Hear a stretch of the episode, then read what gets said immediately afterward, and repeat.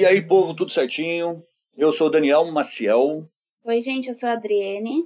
E nós estamos de volta para discutir a segunda temporada de The Boys.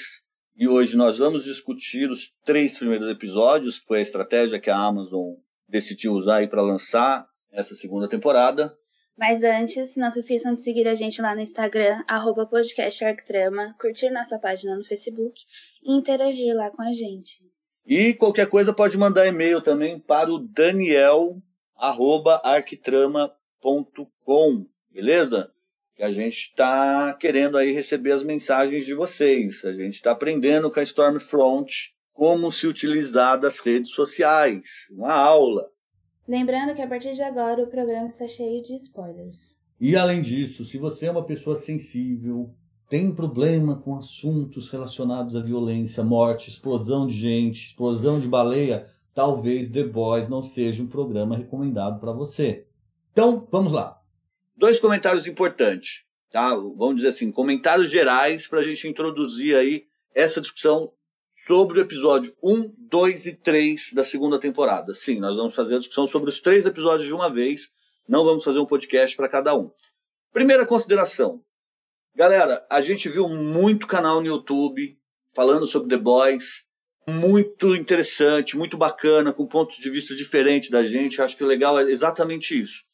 No entanto, é, nós vamos fazer um episódio longo, no máximo até quarenta minutos. Nós vamos continuar com o formato que nós fizemos na primeira temporada, porque a gente quer discutir mais coisas, a gente quer falar mais sobre alguns assuntos, algumas especificidades. Foi uma estreia muito legal, foi muito bacana. A propósito, que cena de ação, que sequência de ação foi a do terceiro episódio, convenhamos.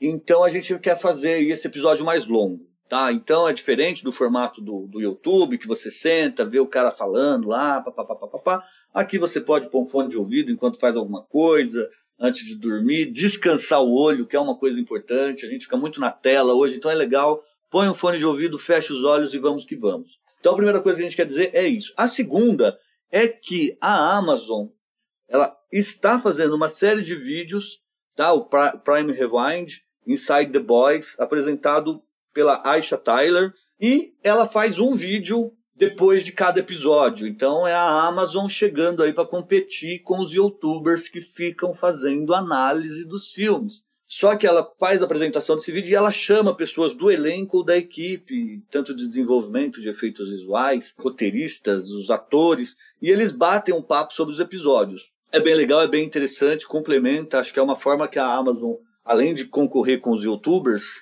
brincadeira, mas é sério, é uma forma também deles terem uma espécie de extra, que é aquele, né, aquele conteúdo pelo qual a gente compra muito dos D V Ds. Eu, particularmente, coleciono D V D por causa dos extras.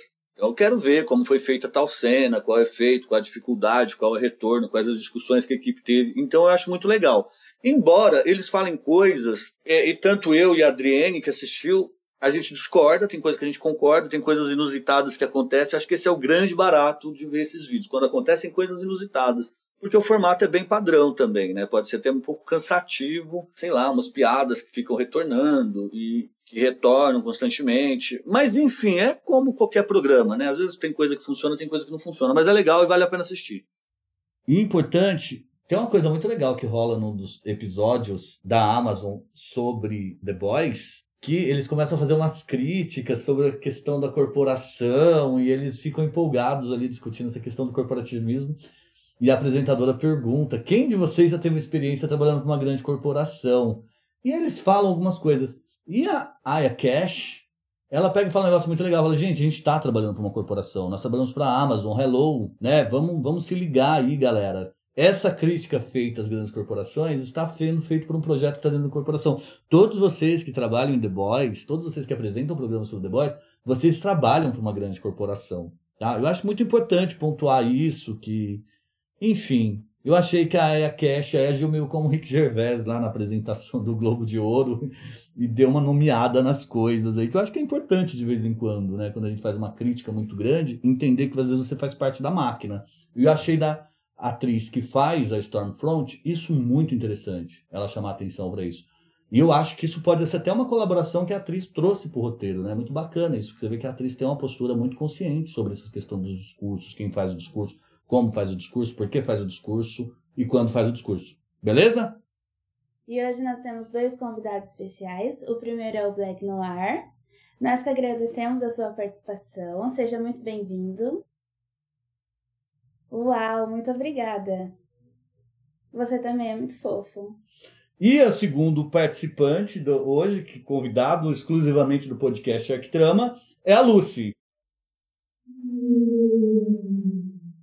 Exatamente. Ficaram muito bons os efeitos, viu, Lucy?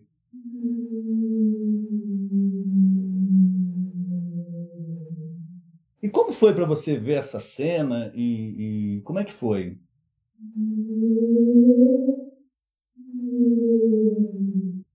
Difícil, mas o método te ajudou. Ah, olha, fiquem à vontade, Black Noir, seja bem-vindo, mas é Lucy, fiquem à vontade.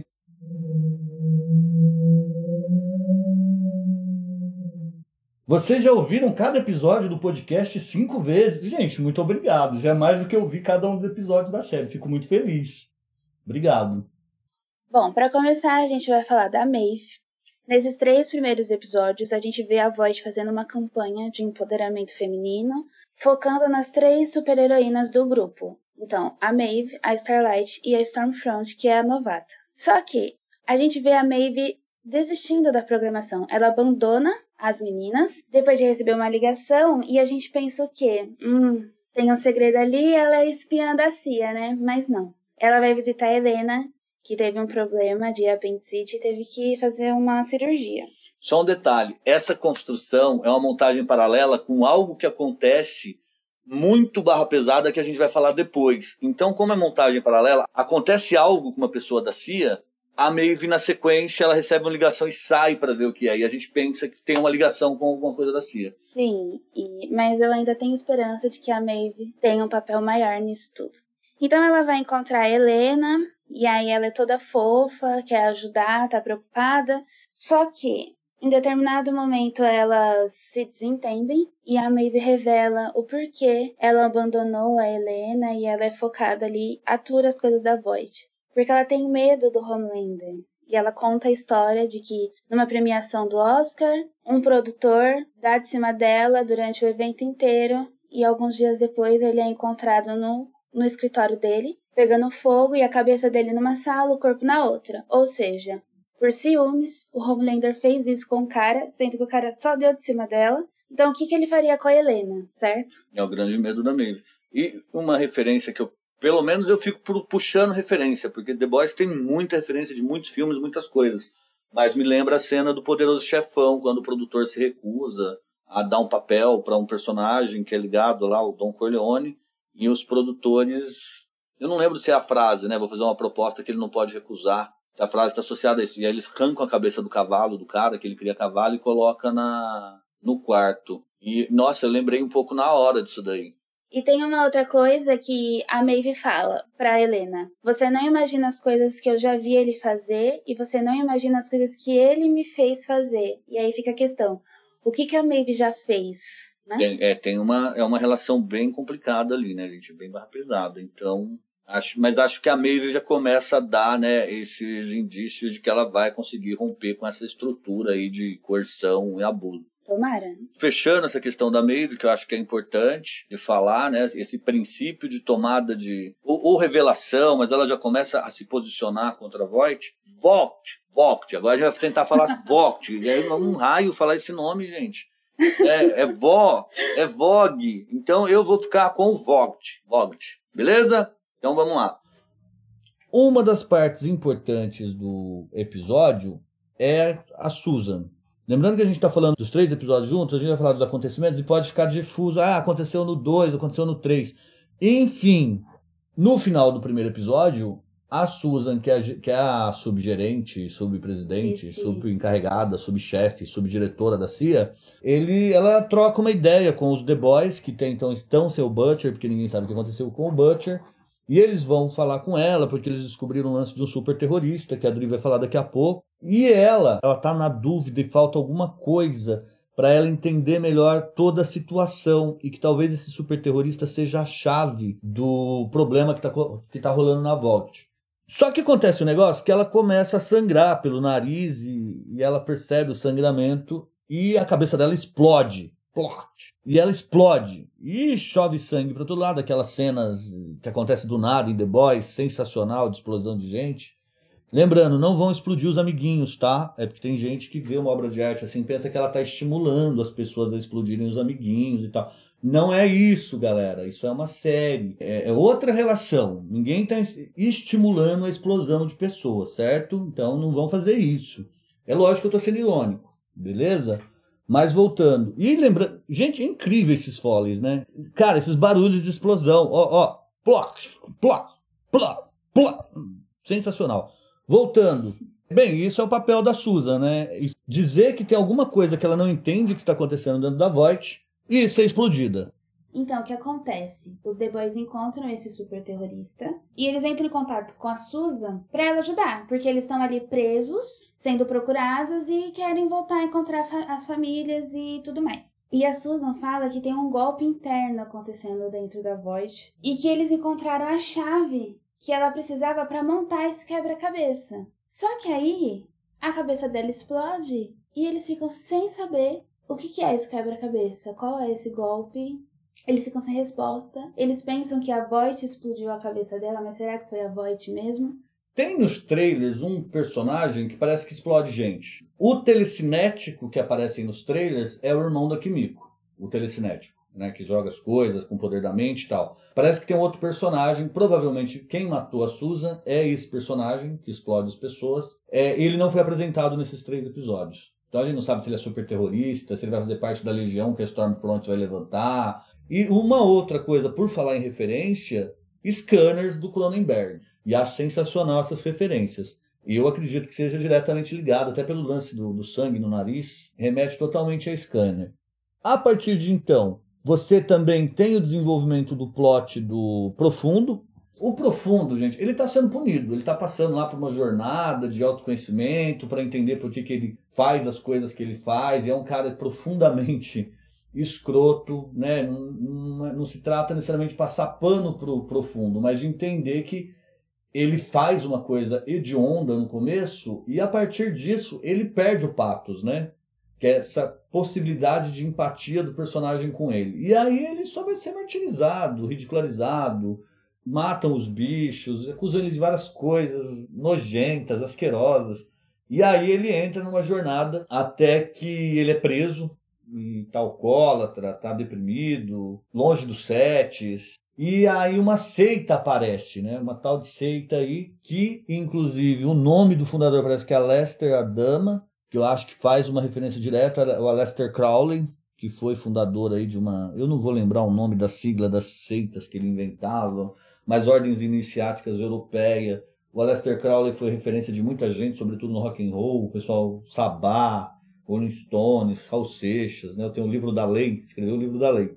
Então acho que o nome e essa associação a Aleister é, não é gratuita. Então tem alguma coisa de uma seita bem barra pesada que vai aparecer por aí.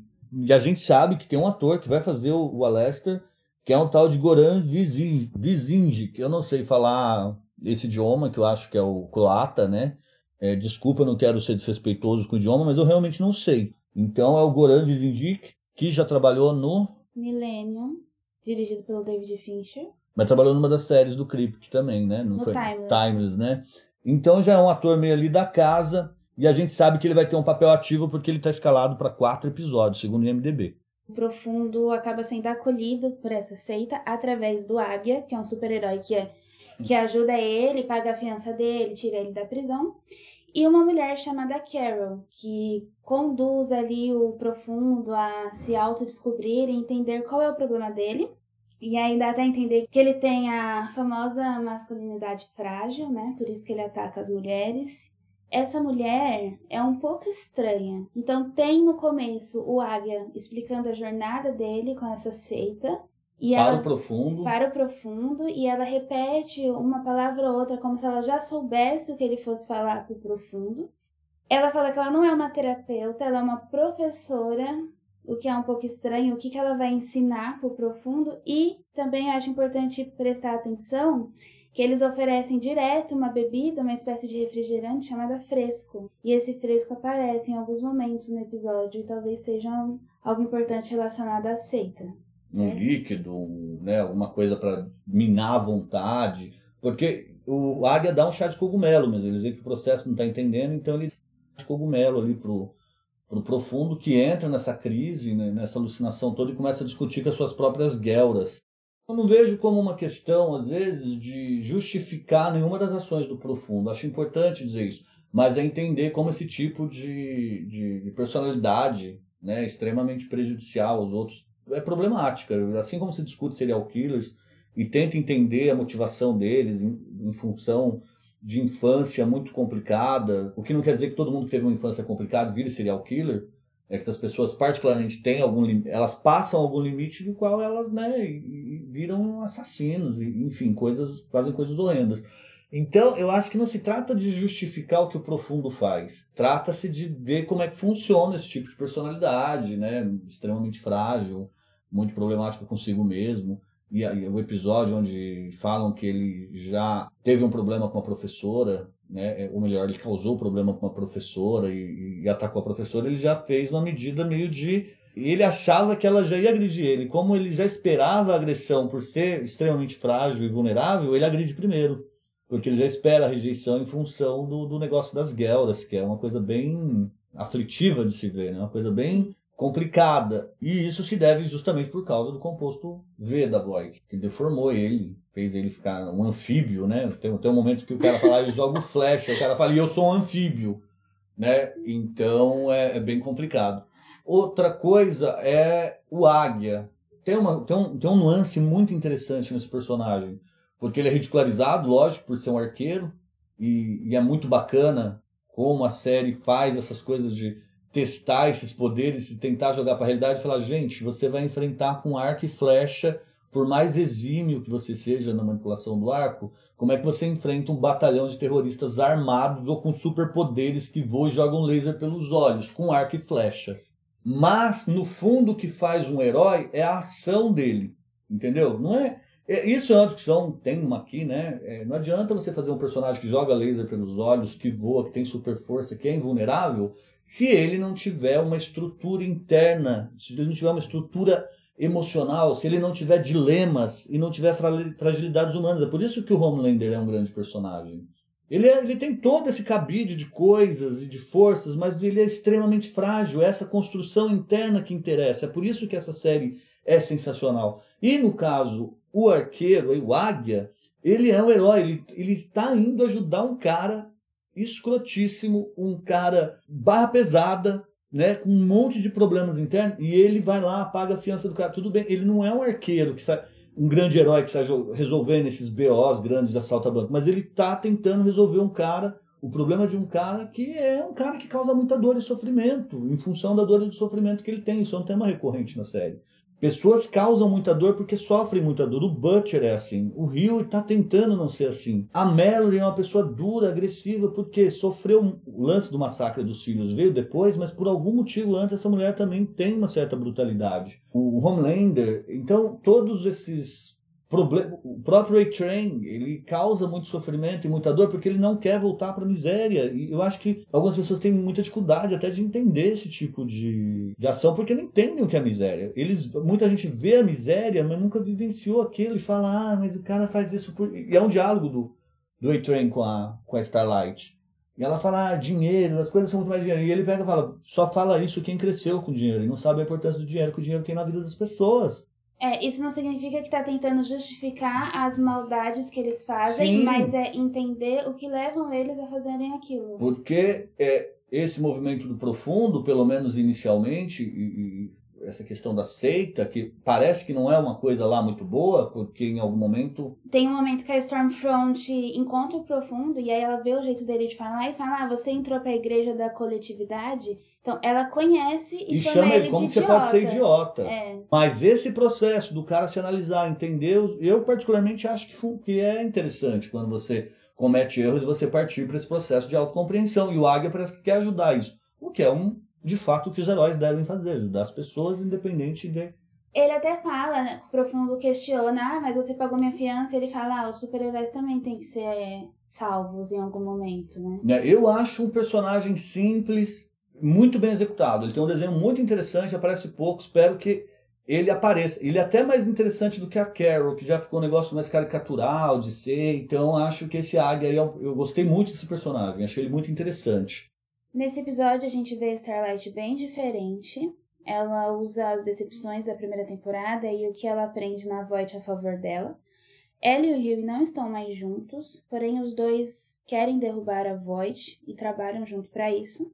Ela chantageia um menino, Lagartixa, que também tem um poder especial, pode se machucar e perder parte do corpo que ele se regenera. Esse menino trabalha nos laboratórios da Void como cobaia para experimentos de medicamentos, produtos novos. E a Starlight conhece ele desde a adolescência, por causa da igreja e os eventos religiosos que ela participava. O Lagartixa é uma espécie de garoto de programa sadomasoquista. Então, as pessoas pagam para ele, para machucar ele, porque ele vai se regenerar. Ela filma um desses momentos e chantageia ele para ele conseguir uma amostra do composto V para ela, porque ela e o Hughie planejam jogar na mídia e expor a Void. E é bem ruim, o menino fica chocado, fala que pensava que eles eram amigos e ela fala que eles não são nada, tipo, ela não quer nem saber. Sim, sim, funk diabólico, com certeza. Nessa temporada, o Waytrain começa em coma. Porém, depois ele acorda e ameaça a Starlight. Fala que vai contar do Hughie, que ela ajudou o Hughie a fugir. Só que a Starlight enfrenta o A-Train. E fala que sabe que o A-Train matou a Popclaw, que as agulhas no braço da Popclaw entraram ao mesmo tempo, até quebraram o osso. E ela conseguiu isso num laudo da Vought. Porque a Vought sabe disso e passou um pano. E ela falou, não, se você fizer qualquer graça comigo, eu vou colocar isso na mídia. Exatamente. E aí ele fica com o pé atrás, né? Porque o medo do A-Train é sair do set. É perder tudo aquilo que ele tem. Então ele aceita o que a Starlight falou. E os dois ficam ali num clima meio tenso. Porém, ela segue com o plano dela. E ele fica na dele. E é uma coisa até que a gente pontuou quando a gente falou da preview, né? Porque a gente esperava. Como que ia se resolver essa situação do A-Train com a Starlight? Como ela ia... É, é... Como eles iam se entender. E eles se entendem de certa forma. E nessa transição da Starlight para esse lado sombrio da força, vamos dizer assim, tem um diálogo importante entre ela e o A-Train, que ela pega e fala, ah, mas é muito importante é, salvar a humanidade, blá, blá, blá, e que os valores são importantes as moral, e a moral são importantes. É claro que são, mas aí ela faz uma, um comentário, pro, o, ou melhor, o A-Train faz um comentário, blá, blá, blá, só fala que o dinheiro não é importante, quem sempre teve dinheiro. Ela vai em eventos com os outros super-heróis, ela faz o papel dela dentro da empresa, só que por trás disso ela tá ali planejando derrubar. Mas fica a pergunta, até que ponto vale se corromper para fazer o bem, o que é certo? É, porque o lance do A-Train a gente até entende que é um jogo de força entre dois titãs, duas pessoas com poderes e com histórias, né, embora tenha muito sofrimento na história dos dois, não sei se é só uma questão financeira, de quem sabe qual família é mais rica, porque cada família tem seu problema, mas eles têm capacidade de enfrentamento e tal. Agora o Lagartixa, gente, é um coitado, é uma cobaia de laboratório. Ela precisa estar ali, fazendo o papel dela, até ela conseguir derrubar a empresa. Não que ela vai conseguir derrubar totalmente a empresa, mas ela consegue a amostra com o menino, e ela torna o composto V público, cai na mídia e vira sim, um caos. Sim. Eu acho que ela estava ali fazendo esse papel na Void até esse momento. Que em algum, em algum momento da temporada mais pra frente, ela vai sair e vai ficar com os The Boys mesmo, sabe? É, porque tá nos trailers, inclusive. Sim, então. Mas eu, eu não quero adiantar pra Stormfront, mas a gente vai acabar adiantando agora, porque a Stormfront chega e fala pra ela, para de usar máscara, é muito, alivia, é, é muito libertador, né, não usar máscaras. E eu percebo que a Starlight pode estar se confundindo no meio desse processo, que a gente vai entrar até na, na questão dos fins justificam os meios, será que é isso mesmo, né? Não sei se eu estou exagerando nesse ponto, o que, que você acha? Não, eu não acho que ela está se confundindo, não. Eu acho que ela tem o foco dela, que é prejudicar a Void, só que ela está meio durona devido às decepções que ela passou, né? A mãe, tanto que... Durante a tem os, em alguns dos episódios, a mãe dela manda mensagem pedindo desculpa, ela ignora, a relação com o Hughie não tá boa, então ela se tornou uma pessoa mais dura só. E aí isso reflete no, no modo como ela chantageou o Lagartixa, no modo como ela enfrentou o A-Train. Ainda sobre essa, o plot da, da, da Starlight, quem cita a questão das máscaras é a Stormfront num determinado momento. O que que acontece? A Stormfront está colocando todo um papel de ultraliberal, de ultrafeminista, de super descolada, de sincerona, que fala tudo o que pensa. Que é legal. E isso está muito relacionado ao desempenho dela e, e a como ela entende o funcionamento das mídias sociais. E é admirável. E a Starlight, como todo mundo, fica impressionada. E a Starlight vai se abrir com a Stormfront e falar, nossa, você é super descoladérrima, fala o que pensa, eu queria ser assim, eu não gosto da... E a Stormfront fala, olha, você é a pura Bárbara Vought. Tudo bem que a Starlight, ela encena esse papel, mas é isso que eu acho que ela pode acabar se confundindo e se transformar de fato no que a Vought quer que ela se transforme. E desses três episódios da Starlight, o momento alto é quando ela torna o composto V público. E isso vai gerar um impacto gigantesco na Vought e vai ser pura treta. E o, e o Black Noir pediu a palavra. Sim. Compreensível que você ficou bastante chocado, né? É bem compreensível. Foi um momento bastante emocional para você. Sim, sim. É, a descoberta, grande revelação. Elas são dolorosas, com certeza. Bem, a jornada do Hughie nesse, nessa temporada, ela começa bem interessante. Né? Bem interessante. É, é, o Hughie, obviamente, já não é mais o menino... Ele diz isso com todas as letras, que ele já não é o menino do vendedor de eletrônico e tal, e que ele já não tem mais nada disso. E tem uma frase muito legal dele que sintetiza isso, que é que ele se confunde totalmente na hora de falar os nomes dos personagens, né? Eu sou... Ele fala, eu não posso ser o Lee Marvin. Lee Marvin, muito citado nessa temporada. Mas eu posso ser o Harry Potter. Ou a Como garota... é mesmo o nome daquela garota dos Jogos Vorazes? Lembrando que o ator faz uma ponta em Jogos Vorazes, né? E ainda tem mais um quarto que ele cita, que ele fica meio perdidão ainda, que eu não vou... Você lembra quem é? Nossa, não lembro. Tá. Não lembro. O Black Noir... Ah, ele fala John Connor. Ah, é, John verdade. Connor. Obrigado, obrigado aí, Black Noir. John Connor. E ele tá realmente perdido. Acho que essa fala vai nortear muito essa desorientação dele. Ele, tá, ele começa a mentir muito pra Starlight, fala que tá tudo bem, mas ele não fala onde tá. Mais uma vez, começa esse jogo de mentira. Ele entende que a Starlight é a sua segunda grande chance de redenção e de amor, e ele até diz isso para ela numa cena bastante cativante, que ele liga, né, por telefone para ela, tá no barco e ele faz um desabafo, fica ouvindo Billy Joel direto e atinge o auge quando eles entram na... Ba... Desculpa, Lucy. Não, não, não, foi C G I, né? Não, não, não, tô, não houve aquele lance dele ter que entrar no seu estômago e não, né? Tudo, tudo é, foi feito uma direção de arte, então aquilo é filmado fora, você não foi machucada no...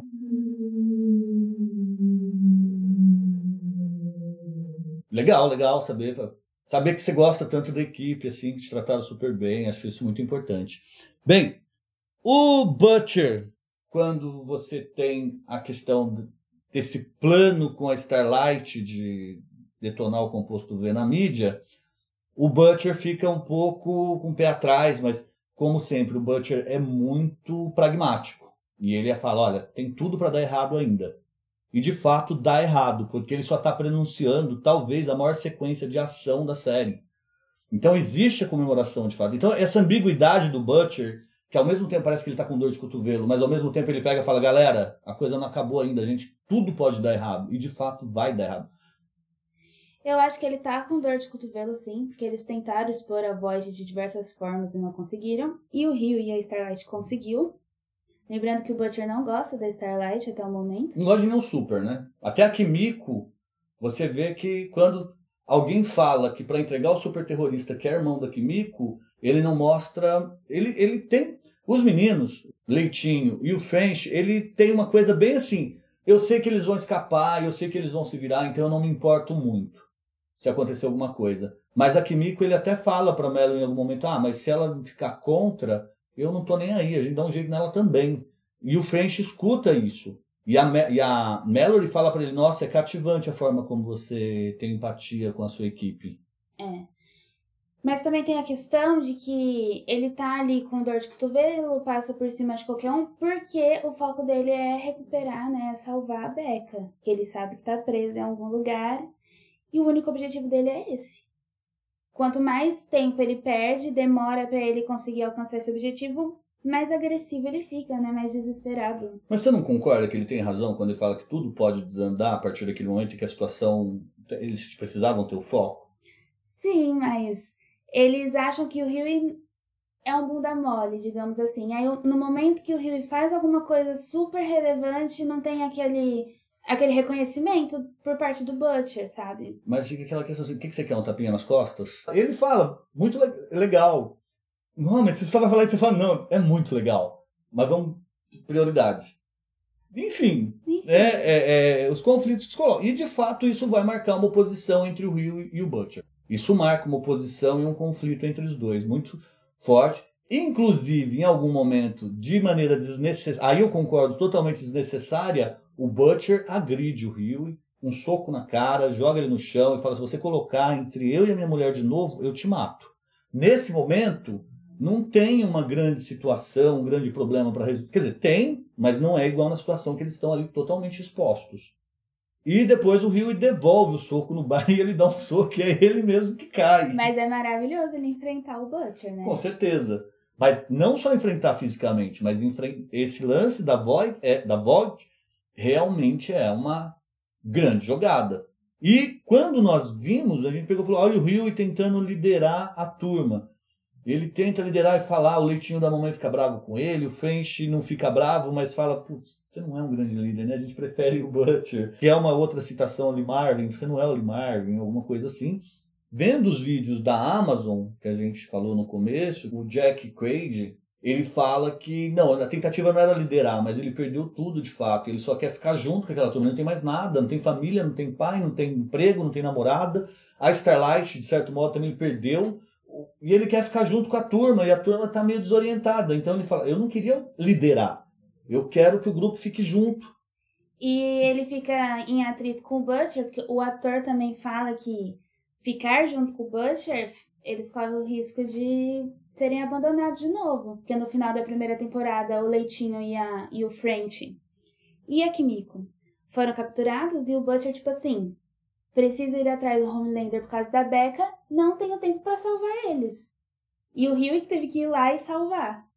E ainda é ridicularizado pelos dois quando vai tentar salvá-lo. Exatamente. Encerrando essa questão do Hughie, que é, embora importante, bem curta, nós vamos pro próximo, que é Homelander tenta fazer o papel de pai da maneira mais desastrada possível. Por que que eu digo isso? Porque jogar o filho do telhado para ver se ele voa não é um negócio muito coerente, né? Vamos dizer assim, ele não tem uma prova do superpoder do menino ainda e não sabe qual é o superpoder. E nessa questão do Homelander com o filho, tem uma coisa que chama muita atenção, que o Homelander olha para ela e fala, o nosso acordo não foi esse. Porque ela tá pedindo para ele ir embora e ela tá falando alguma coisa sobre ele não tratar o menino muito, de maneira muito severa e... que é engraçado, né? O cara chega e fala pro filho dele, ah, fala que me ama, né? Dois dias de relação, um cara estranho que chega naquele universo. O menino parece que tá até disposto, porque o menino aceita brincar com ele em diversos momentos. Mas é muito cedo pra falar rápido. É, é um encantamento de, tipo, meu pai é o Homelander, né? Porque o menino não faz ideia que o Homelander é do jeito que... conhece é. Só a aparência dele, né? O que é apresentado pela... Mas existe um acordo entre a Becca e o Homelander. E... E o que pode ser esse acordo, né? Talvez seja pro Homelander não matar o Butcher e, em troca, o Homelander pode ir lá e ver o menino, fazer parte da criação do da... menino. E se iludir com a família margarina, né? De propaganda de manteiga ali, que em algum momento aquele café da manhã, aquela coisa de comercial de margarina, parece que não vai funcionar muito bem. Sim. Uma pergunta que a gente fez na preview, que precisaria de uma resposta para essa segunda temporada, é por que o Homelander não matou o Butcher quando teve a chance. Porque o Butcher tá vivo. Com certeza pode ser isso. Aí ficou confirmado que a Becca foi estuprada por ele. Ela tem dúvida. Uma aversão por ele. Ela não gosta nem que ele toca nela. Fica claro também que ela não fugiu por uma escolha, né? Ela tá presa, ela vai até o limite daquele lugar que ela tá, e a gente vê umas paredes, né? Um, um muro. Um muro. Presídio. Parede é. de presídio. Exatamente. Outra coisa que a gente percebe também é que o menino tá isolado e ele não tem amigos, porque não tem outras crianças ali. Ele tá sendo criado. Às vezes parece que não tem nem escola, né? Dá ele tem aula que com ele pessoas tem... específicas. É, é isso aí. Tem uma coisa importante que leva a uma outra pergunta. Depois, a gente tá fazendo várias perguntas durante o desenvolvimento do podcast, mas em algum momento a gente vai levantar todas as questões que ficam para os próximos episódios, tá? Que vai ser o trecho pergunta. O Black Noir... Ele acha interessante esse quadro, inclusive. A Lucy também, embora quase uma certeza... Pode falar, Lucy. Ela não volta. Ela não volta para os próximos episódios. Encerrou a participação dela no terceiro. Agradece de novo a equipe. E a...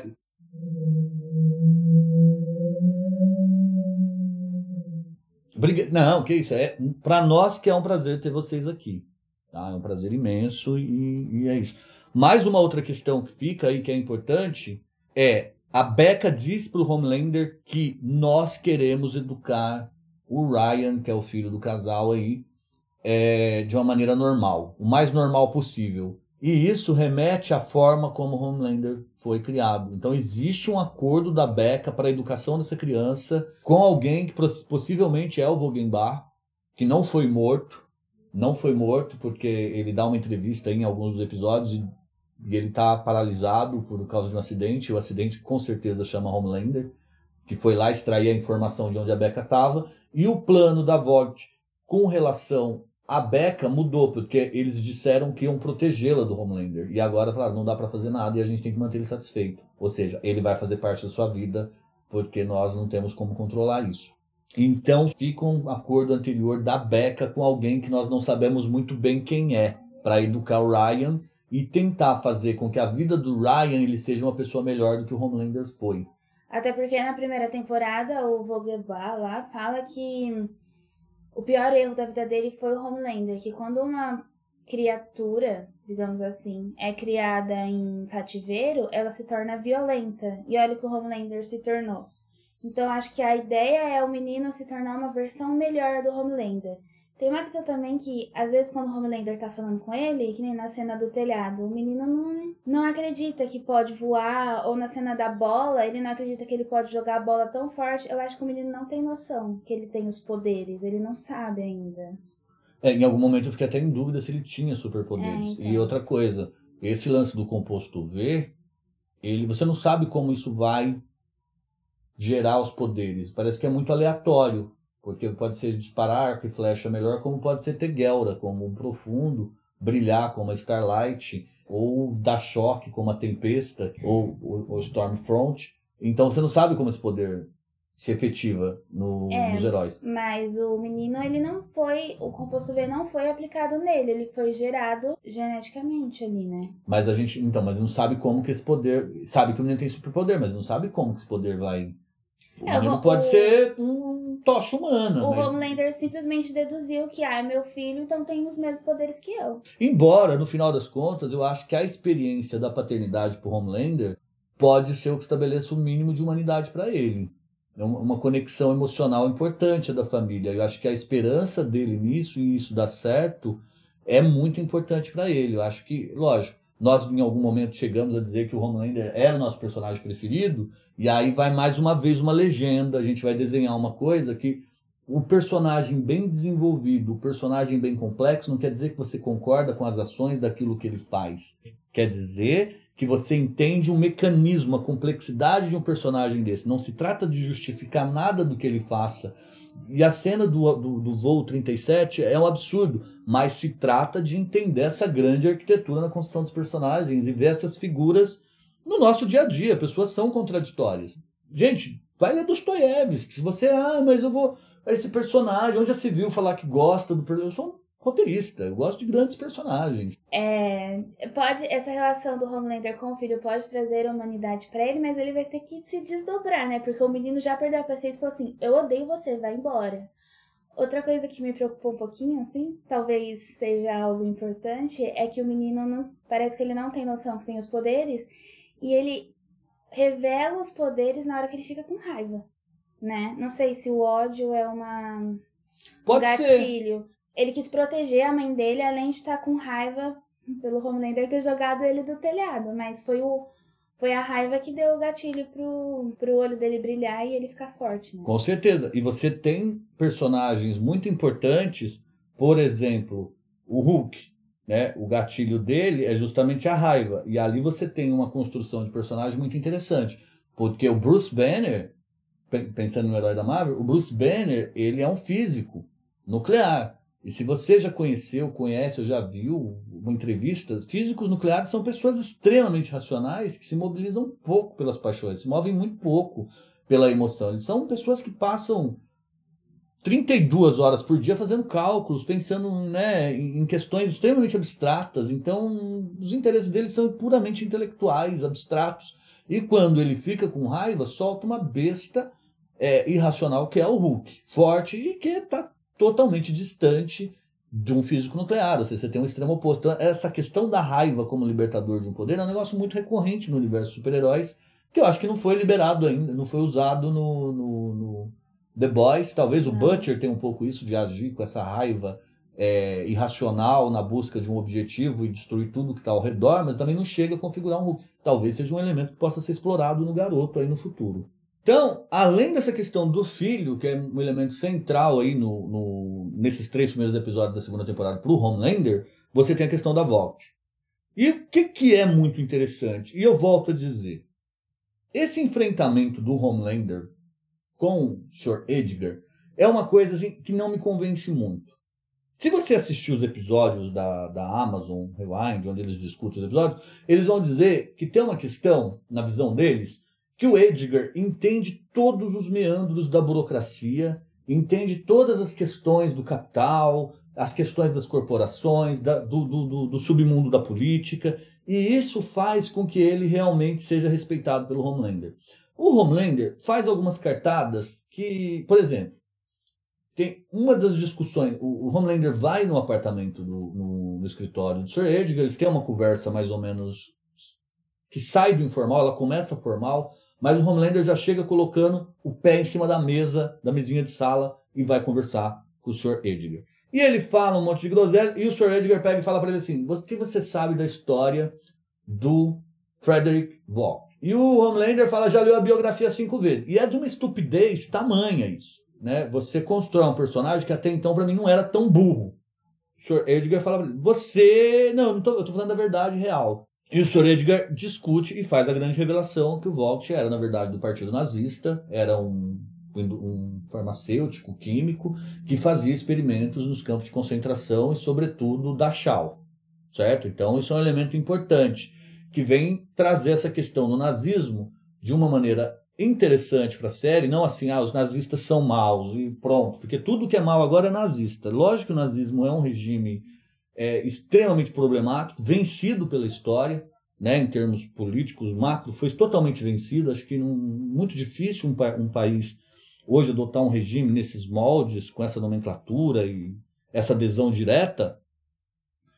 Mas, de fato, por exemplo, eu terminei de ler o livro do Viktor Frankl, que foi um, um psiquiatra que ficou internado em campos de concentração, e ele fala de relação das, de grandes empresas alemãs, no caso, que se enriqueceram muito durante campo de concentra- os campos de concentração e fizeram muita grana ali. Empresas que sobrevivem até hoje, inclusive, né? E existe essa menção dentro do The Boys de você falar que a Vox, na verdade, fez o experimento composto V nos campos de concentração com judeus e desenvolveu o composto V. E o, o Edgar fala para o Homelander, nosso negócio não é, super, não é sobre super-heróis, nosso negócio é da indústria farmacêutica, e você não entendeu que você não é o carro-chefe da nossa empresa, tá? Então, dito isso, eu até vejo que o Homelander é bem limitado para entender o jogo do business, e aí talvez sim consolide o poder do, do Edgar, que fala para ele, você fez uma besteira sem tamanho de fazer essa bosta de você, mas de você compartilhar esse composto com o mundo inteiro, que agora você fez uma cagada enorme, todo mundo tem, pode fazer um estudo químico disso e entender melhor a fórmula, que é original nossa, E, e é isso. Então, essa questão da crítica das grandes empresas que fizeram experiência no nazismo e prevalece. E é uma coisa que eles comentam, inclusive, nesses vídeos da Amazon, que eu achei interessante, que a gente quase esqueceu de falar. O Edgar quis mostrar pro Homelander que o Homelander é descartável, né? Mas o Homelander é muito... Isso que fica, porque ele tem esse... Embora ele não tenha esse poder emocional, essa capacidade, força emocional e inteligência... que ele dá uma nota fora gigantesca aqui quando fala que leu a biografia cinco vezes. Eu não sei se ele foi irônico também, né? Não sei se ele foi irônico, parecia que não.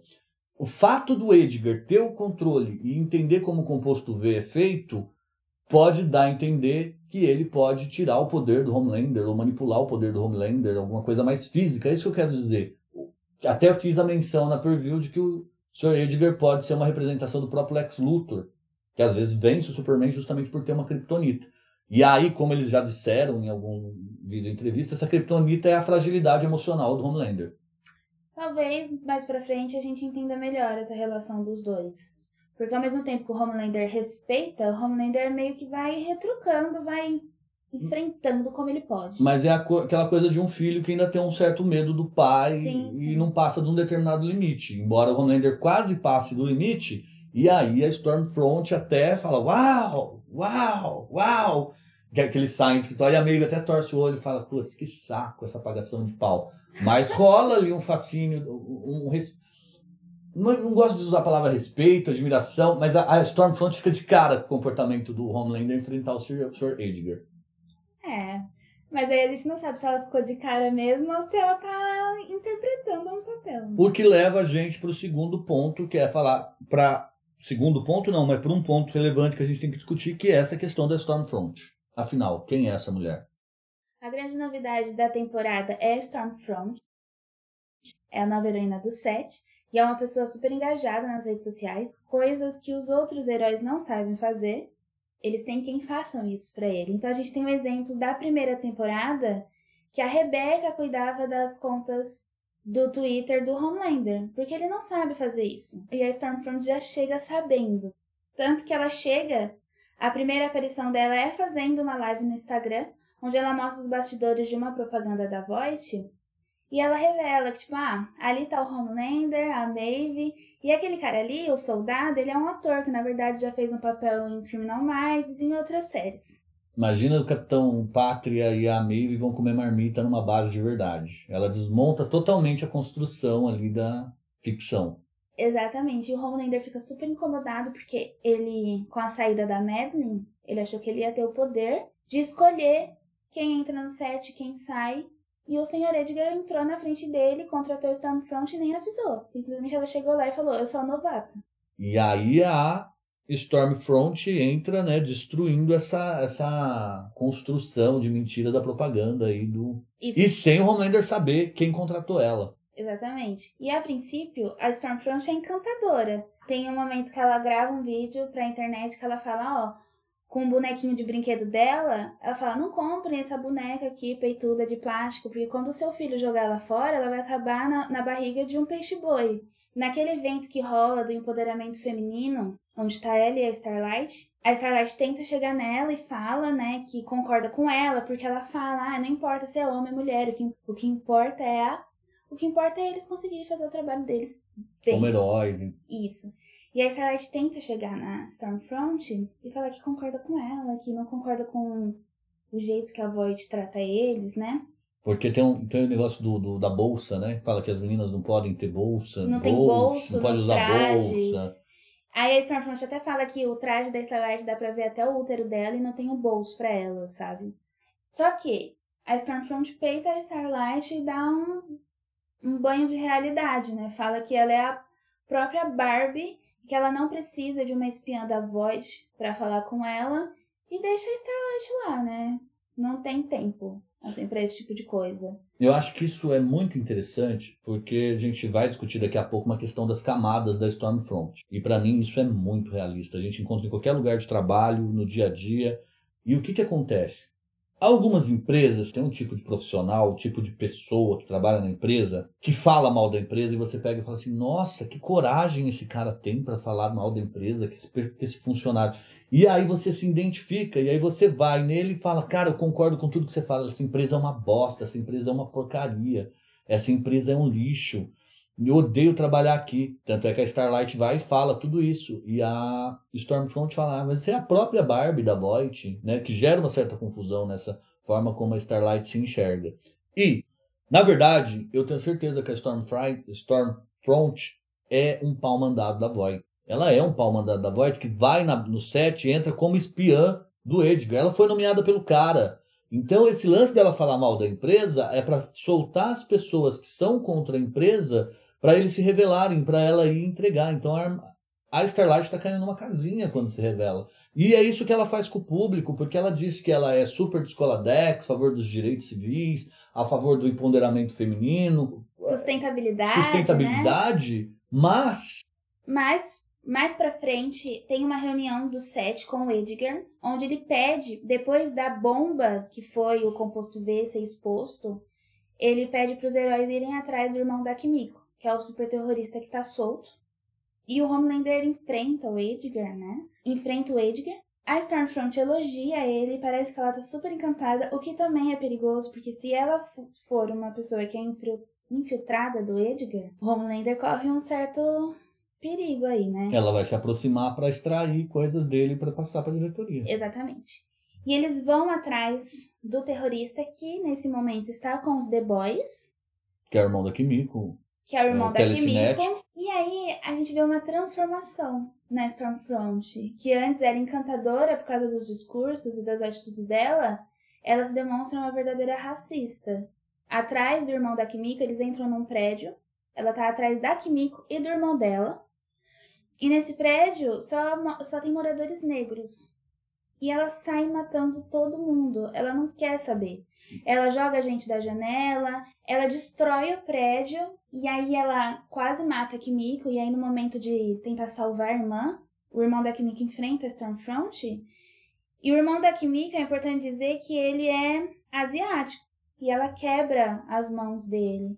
E ela ainda fala, ai... Você não consegue mais fazer suas mágicas com as mãos e quebra o pescoço dele, né? Mata ele. Abre os olhos, seu China desgraçado. Exatamente. Fala. E isso é importante falar, porque é o seguinte, se a gente tem uma... Pensando em termos da estrutura do roteiro, se você tem uma informação de que a Vought, na verdade, é uma empresa que se originou através de um personagem nazista, num regime cujo conceito de raça é central... Né, de superioridade de raça é central, aí você tem uma personagem que se aparenta como uma pessoa contra essa empresa e no final do episódio ela se, revol... se revela racista, ela está totalmente integrada com o subtexto dessa empresa. Ela está totalmente alinhada. Então, a... e eu acho que a série é brilhante nisso, para a gente parar de ver como as pessoas falam, como as pessoas falam e se apresentam e tentar entender quais são as ações desses personagens de fato. O próprio roteirista aponta isso e fala, olha... O pior do racismo não é esse racista que se assume enquanto racista, mas são essas pessoas que fingem que não são e na verdade são. A gente precisa ler o subtexto das pessoas de fato. Não o que elas são, mas como elas agem, porque a Stormfront fala coisas que você se identifica com ela. E se é uma crítica da indústria das celebridades, da, da, né, dos políticos e tal, tem que tomar cuidado. Você tem que ver de fato o que as pessoas fazem. E eu acho o gênio muito bom, excelente.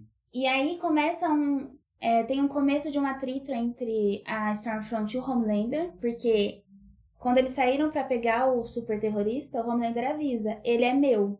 Só que ela entra na frente e mata o menino. O menino fica culpado pela destruição do prédio e todos os mortos.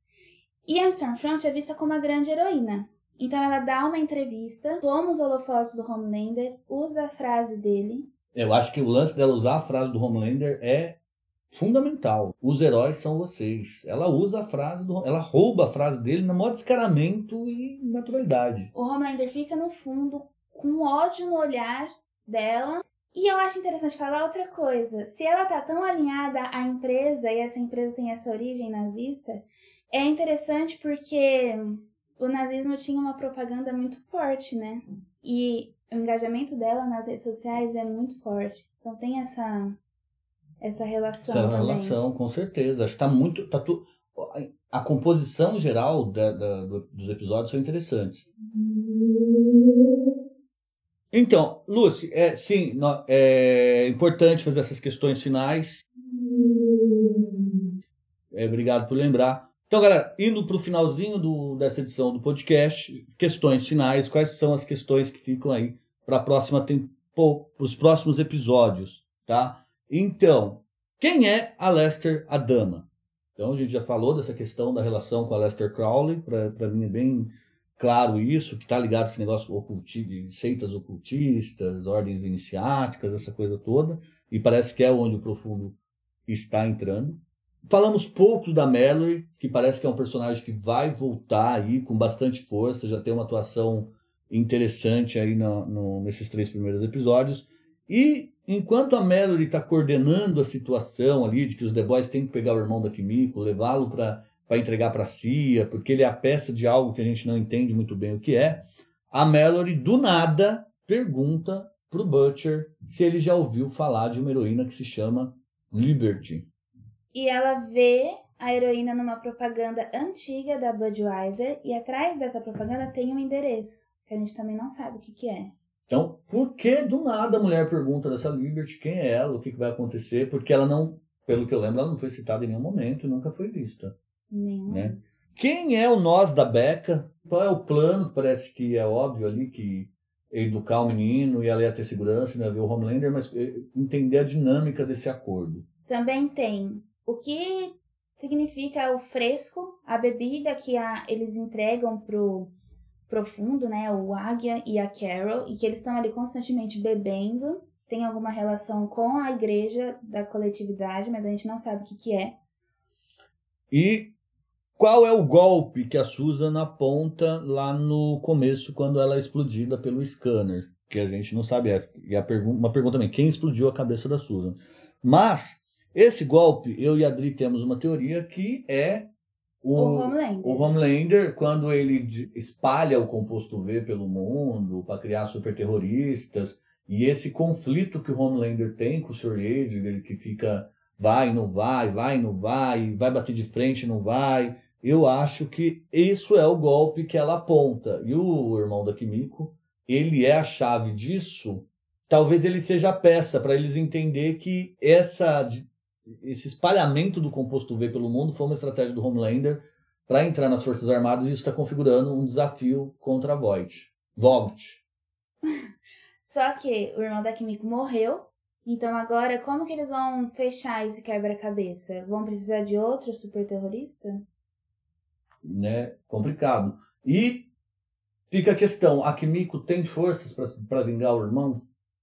Porque agora é uma questão, né, como, que a Kimiko, como é que vai ficar essa, essa relação Kimiko-Stormfront. E fica, vamos falar mais da origem do Leitinho e do, do francês, porque a Kimiko até agora está super claro o, o arco do personagem, de onde ele vem, para onde ele vai, qual é a motivação, construiu bem esse plot da personagem. Mas eu acho que ainda o Leitinho e o French fica um pouco aí... É, obliterado, a gente não, não sabe muito bem de onde eles vêm.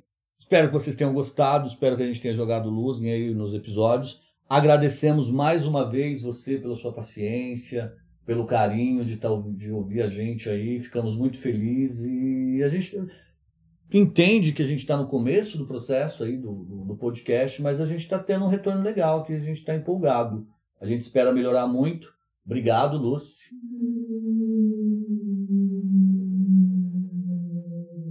Obrigado pelo elogio, por ter aberto espaço para vocês aqui. A gente fica muito feliz com isso. Você quer falar alguma coisa, Black Noir? Ah, sim, pode falar. Agradecemos muito também. A gente acha um personagem muito interessante, porque você fala pouco, aparece pouco. Quando fala, a gente fica até na dúvida se você falou alguma coisa, assim. E, e essa sua expressividade... Você se comunica muito visualmente, né? Essa capacidade... Essa tua capacidade de comunicação visual é impressionante, parabéns, a gente agradece muito e espera que Black Noir seja um personagem que tenha muito desenvolvimento. Entende que a Lucy saiu já da série, beleza.